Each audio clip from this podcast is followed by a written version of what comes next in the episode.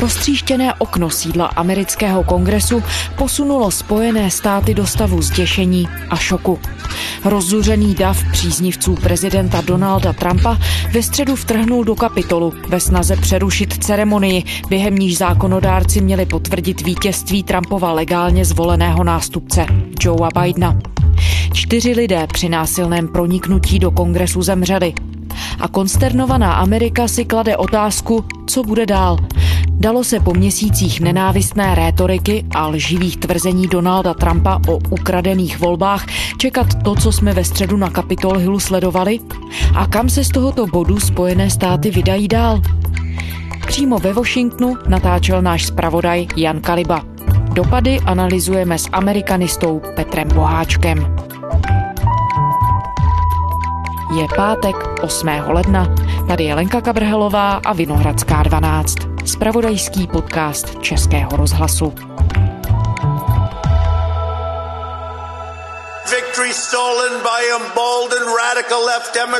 Na dohled odsud v bělostné budově kapitolu právě začíná schůze kongresu a tady před Bílým domem prezident Donald Trump tisícům, asi spíš deseti tisícům svých příznivců vzkazuje. Budeme muset bojovat mnohem tvrději. Teď je na kongresu, aby se postavil tomuto neslíchanému útoku na naší demokracii. A jak tu skončíme, půjdeme spolu ke kapitolu fandit našim statečným senátorům a kongresmenům. Ale některým asi tolik ne, protože když budeme slabí, tak si svoji zemi zpátky nevezmeme. Musíte ukázat sílu, musíte být silní.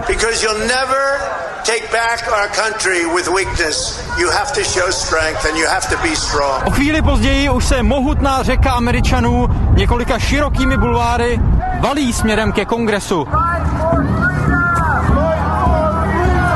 Bojujte za svobodu, bojujte za Trumpa ještě čtyři roky. Vlají tu americké, trumpovské, konfederační prapory, vzkazy zastavte krádež a jeden z mužů nese nad hlavou ceduli, která žádá oběsit zrádce. Ptám se ho, koho přesně tím myslí. Kdo na sobě má čepici Trump, ten není zrádce. Ale vážně já ti řeknu, jak se to pozná. Je to jednoduché. Kdokoliv řekne zvolený prezident Biden, tak to je zrádce.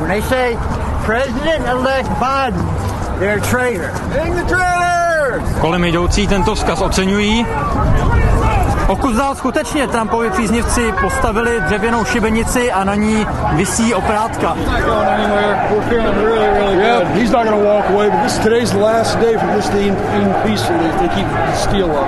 Budova kongresu s tou ikonickou bílou kupolí, včetně improvizované tribuny, která už tu stojí pro inauguraci Joea Bidena, se nakonec ocitá v naprostém obležení Trumpových příznivců.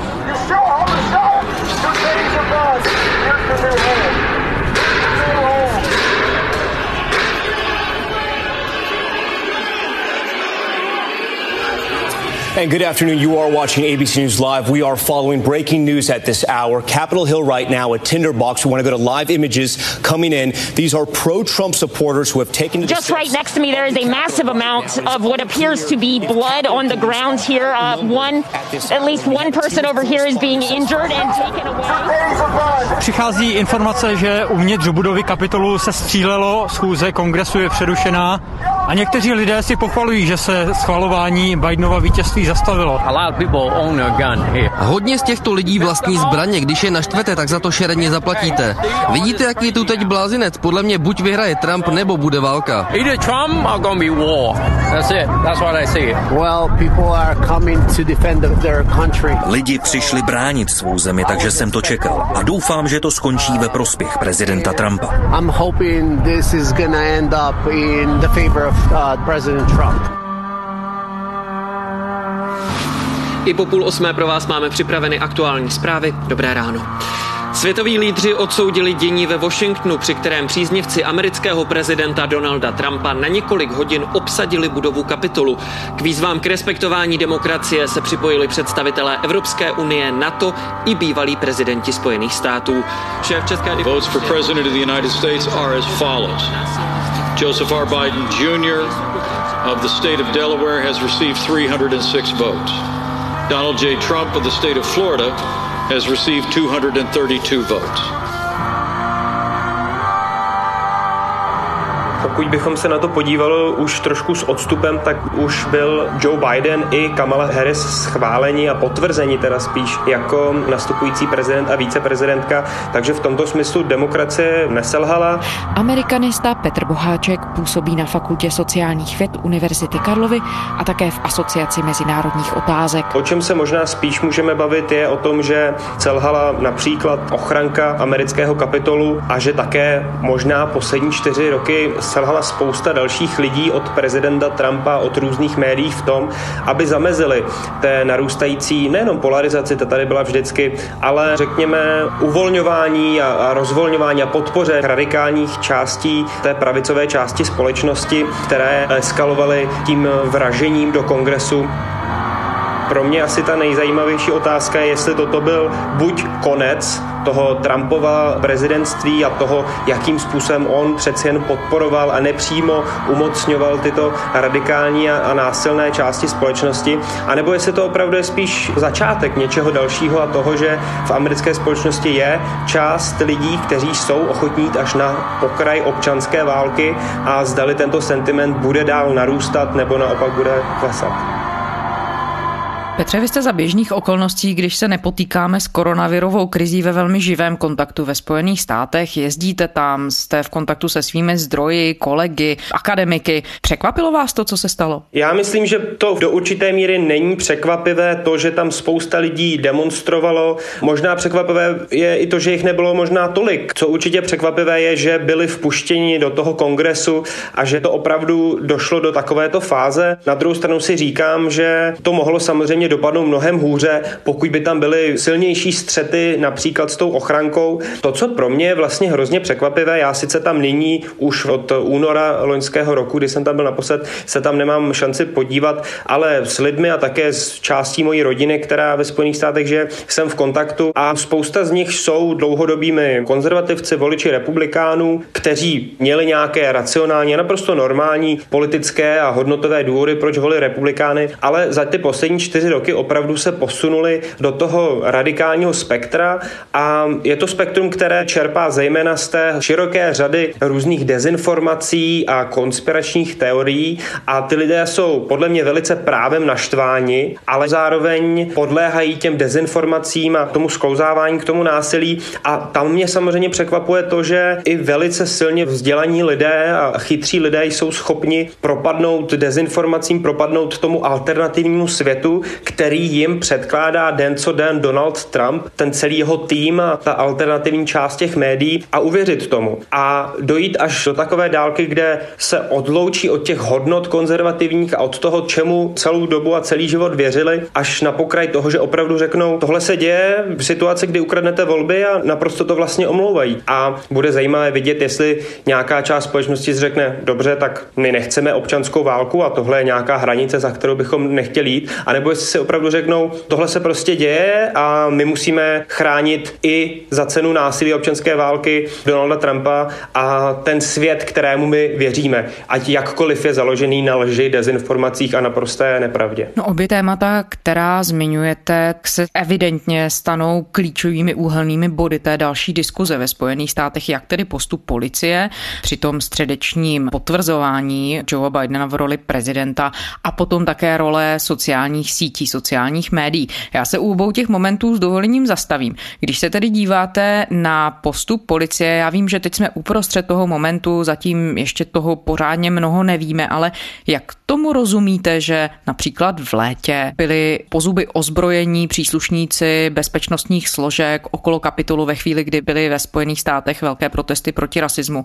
Tentokrát sami novináři, kteří pokrývají kongres, podotýkali během středečního dne, že ta tam ta ochrana byla minimální. Jak tomu můžeme rozumět? Tak já myslím, že ten výklad je jasný. Pořád se bavíme o Spojených státech, kde se měří dvojím metrem podle toho, kdo protestuje, s kým se bavíte. A teď mluvím zejména o barvě pleti. Není náhodou, že ten kontrast s těmi protesty proti rasismu a proti tomu systematickému potlačování těch menšin ve Spojených státech a až vraždění, kdybych měl použít takové slovo, tak dostal úplně jinou odezvu od policie, než se stalo ve středu. To samozřejmě neznamená, že to řešení bylo nějakým násilným postupem policie zamezit tomu vtrhnutí, tak myslím, že jednoduché to není, ale jasně se ukázalo, kdo je tou opravdovou hrozbou v americké společnosti. Nejsou to ti anarchisté, o kterých dlouho mluví pravice, že všichni demokraté jsou anarchisté. Ty anarchisté jsou spíše na té pravici, jsou to ti lidé, kteří sahají po násilí jako nástroj a já tady vidím zejména ten hlavní rozdíl v tom, že zatímco během léta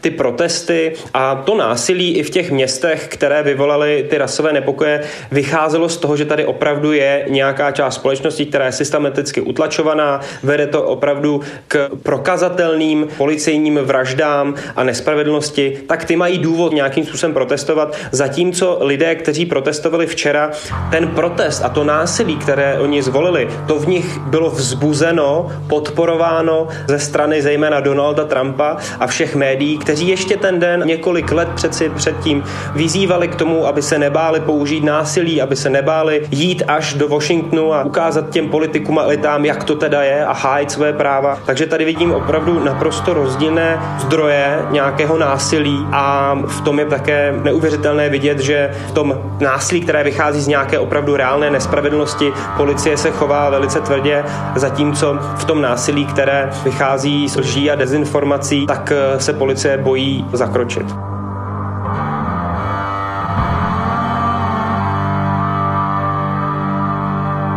I know your pain. I know you're hurt. We had an election that was stolen from us. It was a landslide election, and everyone knows it, especially the other side. Velkou roli v šíření těch až nenávistných výzev právě ze strany prezidenta Trumpa sehrály, jak jsme to zmiňovali, sociální sítě, Twitter, Facebook, Instagram, které teď tedy Donalda Trumpa zablokovali. Jaké vidíte reakce ve Spojených státech? Nepřišel ten krok přeci jen poněkud pozdě? Já nejsem na straně toho řešení, že zakázat ty platformy a sítě je tím nejlepším způsobem, jak se s tím problémem vypořádat. Nejsem si úplně jistý, chápu, že tady je nějaká linie, pokud politik nebo kdokoliv vyzývá vyloženě otevřeně k tomu násilí, tak eh, to už je v rozporu se zákonem, ale myslím, že ten boj s těmi dezinformacemi se nevyřeší jenom tím, že něco budeme rušit a zakazovat, protože když se podíváme například eh, na stanici Fox News, hlavní hlásná trouba konzervatismu a dlouhou dobu hlavní podporovatelé, obhájci Donalda Trumpa, tak i tato stanice se opravdu za poslední roky ve spoustě témach distancovala od toho radikálního křídla republikánské strany, od lidí, kteří šíří dezinformace, kteří odmítají výsledky voleb, kteří volali i po nějakém násilném útoku na Washington DC. A tento proud, když ho přestala vysílat ta mainstreamová Fox News stanice, tak se prostě přesunul někam jinam a to se myslím, že by se dělo tak jako tak. Ale když se bavíme o těch lžích a dezinformacích, jak vznikly a proč byly takhle umocněny, tak jedna věc je, že všechno to, co vidíme, že se děje ve Washingtonu, se stalo díky tomu, že ve Spojených státech je prezident, který toto umocňuje, vyzývá k tomu, jeho jazyk je velice vytříbený v tom, aby podpořil nepřímo tyto segmenty společnosti. Ale všechno tohle se mohlo dít jedině, pokud je tady nějaký reálný důvod naštvání, nedůvěry vůči médiím a vůči politikům a celkový pocit křivdy v té společnosti. A to Donald Trump využil, posunul to samozřejmě až na tu násilnou, až šíleně eskalovanou rovinu. Ale ten sentiment byl reálný a ten tady vznikl díky předchozím generacím politikům, díky předchozím letům, kdy opravdu obyčejní lidé byli dáváni na druhou kolej před zájmy, řekněme, korporátu, před zájmy elit, před zájmy bohatších vrstev v americké společnosti, kteří tu politiku opravdu velice silně kontrolují a kteří zajistí to, aby jejich zájmy byly dávány před zájmy obyčejných lidí. A toto je věc, ke které přispěl nejenom prezident Obama, prezident Bush, prezident Clinton, všichni prezidenti předchozích dob, kteří se sice nálepkovali ukazovali, že bojí za obyčejné lidi, ale byla to jen nálepka, která jim měla pomoct být zvoleni, ale stejně potom dělali politiku pro ty menší zájmové skupiny. A toto je opravdu nějaký dlouhodobý sentiment, který bobtnal, narůstal a pak přišel jenom Donald Trump, který ho sklidil a posunul ho o velký kus dál. To je to, díky čemu on vyhrál. Takže bych rozlišoval jednu věc, že tady opravdu je prezident, který tu celou situaci posunul do extrému, ale musíme se také bavit o tom, kde je to podhoubí, které umožnilo, že dezinformace, že všechny takové lži, virtuálně odlišný svět k té realitě mohl vzniknout a to jsou právě ty leta a dekády upozaďování zájmu obyčejných lidí před těmi zájmy menších zájmových skupin.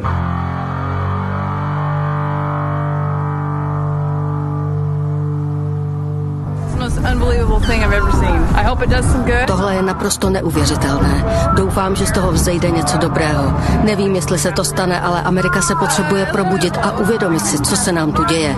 Jestli tohle dovolíme, tak se staneme socialistickou zemí. Nemohla jsem si to nechat ujít a doufám, že naše zákonodárci nám budou naslouchat a proskoumají ty důkazy, místo aby říkali, že žádné nejsou. Myslím, že volby byly ukradené a nechápu, proč soudce a ostatní nezajímají důkazy. Místo toho nám říkají, že jsme šílenci, pravicoví extrémisti a kdo ví co ještě. Ale my jsme jen pravověrní američani. Pokud Joe Biden vyhrál férově, tak dobře, ale nemyslím si to. Říká Cindy, která tak jako mnoho ostatních tady přicestovala kvůli dnešnímu dni z veliké dálky, v jejím případě až z Arizony na druhém konci kontinentu. A tak jako desetitisíce lidí tady a miliony v celé zemi věří Donaldu Trumpovi a jeho teorii rozsáhlého volebního spiknutí a nikoli úřady, audity či desítkami soudních sporů potvrzeným výsledkům.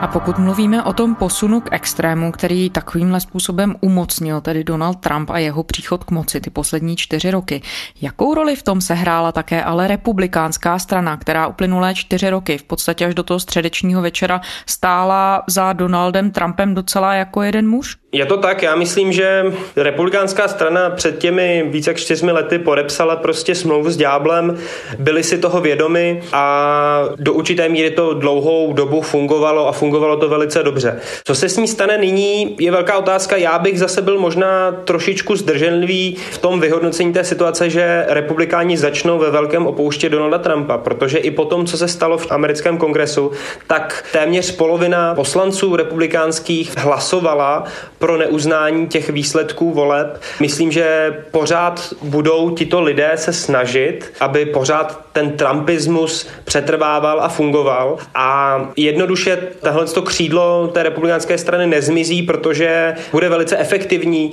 Bylo velice efektivní v těch listopadových volbách, prostě těch 70 milionů hlasů je velký úspěch po tom, co čtyři roky Donald Trump předváděl. A co si myslím bude rozhodující, je to, jak se opravdu ty mainstreamové části republikánských voličů budou dívat na to, co se stalo v tom kongresu. Protože těch lidí, kteří opravdu do toho kongresu vtrhli, nebylo mnoho. Myslím, že to jsou spíše okrajové části té společnosti a myslím, že velká část republikánských voličů a voličů i Donalda Trumpa se možná zastaví a řekne si, my možná nechceme jít na hranici občanské války. Jestli to tak bude nebo nebude, já teďka pár hodin potom, co se to stalo, nejsem schopen říct, ale myslím, že toto bude opravdu určující a bude také určující, jakým způsobem se té situace postaví Joe Biden a zdali Joe Biden najde ten správný jazyk a správný způsob a formu, jak bude chtít se vypořádat s touto situací tak, aby to znělo i pro tu druhou stranu jako něco přijatelného. A to je opravdu věc, kterou já nejsem eh, schopný odhadovat takhle brzo, ale to bude to rozhodující, co bude definovat, jestli ten Trumpismus a toto křídlo Donalda Trumpa do budoucích let bude fungovat nebo nebude fungovat. To se vlastně bavíme v přenesené formě o tom, jak silná ta základna prezidenta Trumpa, ti jeho příznivci jsou. Jak to říkáte, volby ukázaly, že ta základna je docela velká. Vidíte vy nějaké náznaky, že by se třeba začínala oslabovat?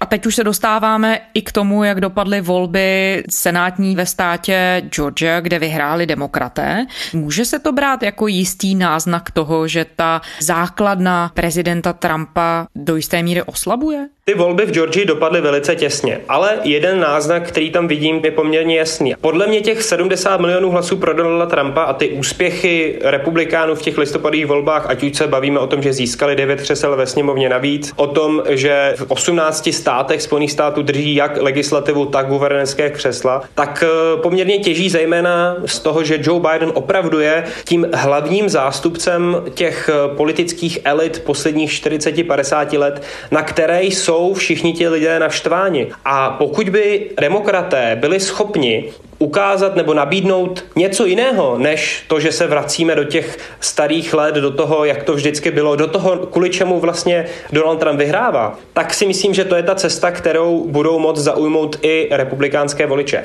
A v té Georgii se to projevilo tak, že jasným argumentem obou dvou kandidátů demokratů bylo, že chtějí větší podporu pro lidi postihnutý těmi ekonomickými dopady koronavirové krize. Tedy teď mluvíme o těch přímých platbách až ve výši 2000 dolarů. A to byla jasné zaměření, jasný messaging té jejich kampaně, zatímco jejich republikánští vyzývatelé v tom neměli úplně jasno.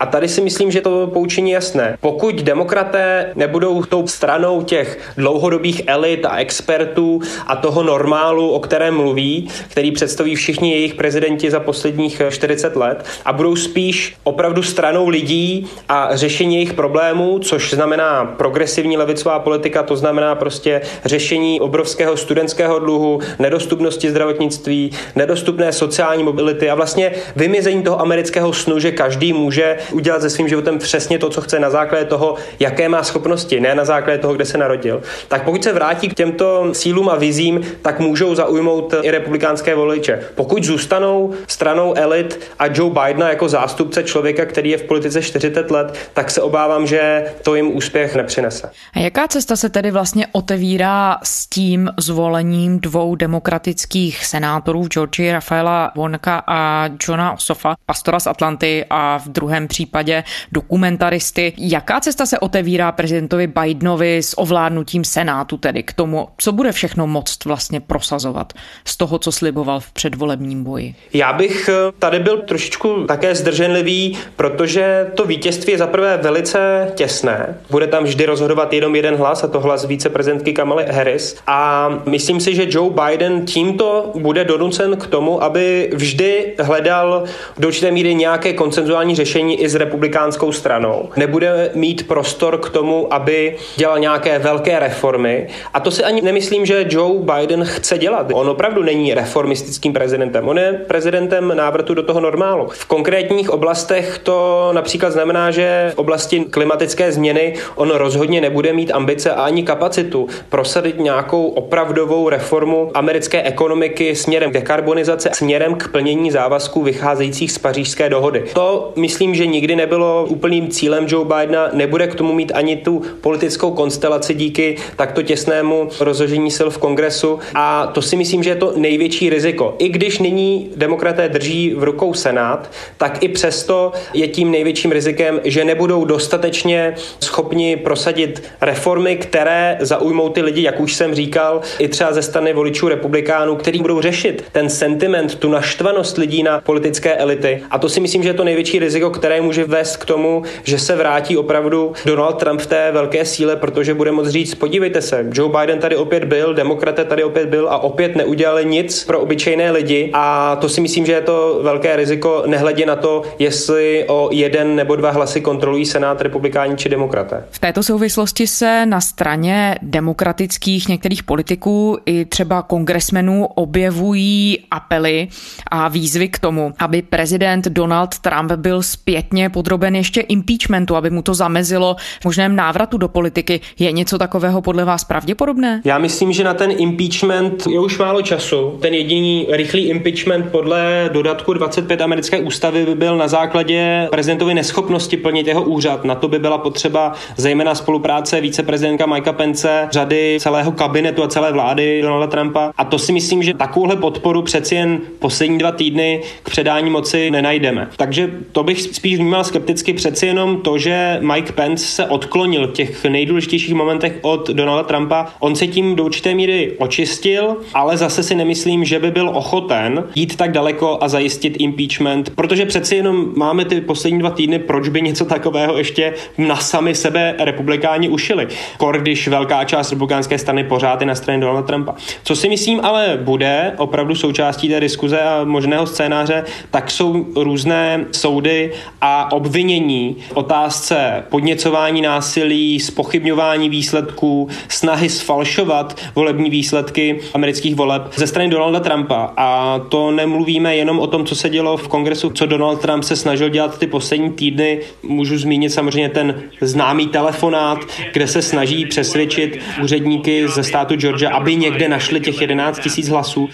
So, look, all I want to do is this. I just want to find uh, 11,780 to jsou, myslím, z několika právních pohledů opravdu nejenom nějaké kriminální přestupky, ale jsou to opravdu zločiny proti státu. A bude velice zajímavé, jestli se dostanou až před soud a jaký bude osud Donalda Trumpa. Petře, vzhledem k tomu všemu, co jste zmínil a v jaké jsme tedy situaci, která se asi dá označit do jisté míry za hraniční, Spojené státy opravdu prošly zásadním, asi historickým momentem. Vidíte vy z té situace cestu ven? Ve chvíli, kdy tedy se ujímá vedení Spojených států nový prezident za 14 dnů Joe Biden, bude on mít v ruce možnosti k tomu zemi sjednotit a nějakým způsobem se z tohoto momentu pohnout ku předu? Já myslím, že pokud si jako tu možná i jedinou a hlavní agendu svého prezidentského úřadu dá sjednotit tu zemi, také ve stínu samozřejmě koronavirové pandemie a ve stínu těch nadcházejících obrovských ekonomických dopadů, které teprve Spojené státy, ale i celý svět čekají, tak eh, myslím, že by mohl najít nějakou cestu i s středovými republikány. Protože my tady vidíme vlastně dvě věci. Jedna věc, že se nějakým způsobem dělí republikánská strana na to trumpovské křídlo, které pravděpodobně bude ještě stále vyzývat tu křivdu o těch ukradených volbách, podporovat to vtrhnutí do kongresu a to samé se ale do určité míry děje i na straně demokratů, kde jedna strana chce opravdu reálné sociální silné řešení těch problémů Spojených států, ať už je to v otázce koronaviru, tak v té sociální mobilitě, vzdělání a zdravotnictví. Pokud Joe Biden bude schopný najít odvahu nastolit opravdová řešení těch problémů od pandemie po ty sociální, které jsou tím hlavním zdrojem a tím hlavním podhoubí té současné eskalace, tak si myslím, že by proto i mohl najít nějaké umírněné republikány, protože ty prostě nemají zájem na tom, aby se takto společnost rozpadla, aby opravdu tady byla občanská válka. Takže já možná v tomhle budu velkým optimistou, i přesto, že nevěřím v to, že by Joe Biden chtěl být progresivním a reformním prezidentem, ale možná to, že má Kamalu Harris jako víceprezidentku a to, že ve stínu těch okolností, ale i pandemie, ale i loňského léta se opravdu musí něco razantně změnit, tak ho to dožene k tomu, že změní veškerá své přesvědčení, které držel 40 let. A to je ta jediná naděje, kterou já tady vidím. Jestli se to stane nebo ne, je těžké říct, ale jak říkám, já jsem optimistou a věřím, že se ve Spojených státech podaří změnit věci k lepšímu a změnit je zejména pro ty obyčejné lidi, kteří jsou nyní opravdu velice naštvaní. Amerikanista Petr Boháček. Petře, děkujeme za rozhovor. Děkuji za pozvání nashledanou. A to je zpáteční Vinohradské 12 vše. I o víkendu jsou tu všechny naše díly pro vás. Najdete je na stránkách zpravodajského serveru iRozhlas.cz a také ve všech podcastových aplikacích. Psát nám můžete na adresu vinohradská12 zavináč rozhlas.cz To byla Lenka Kabrhelová. Těším se v pondělí.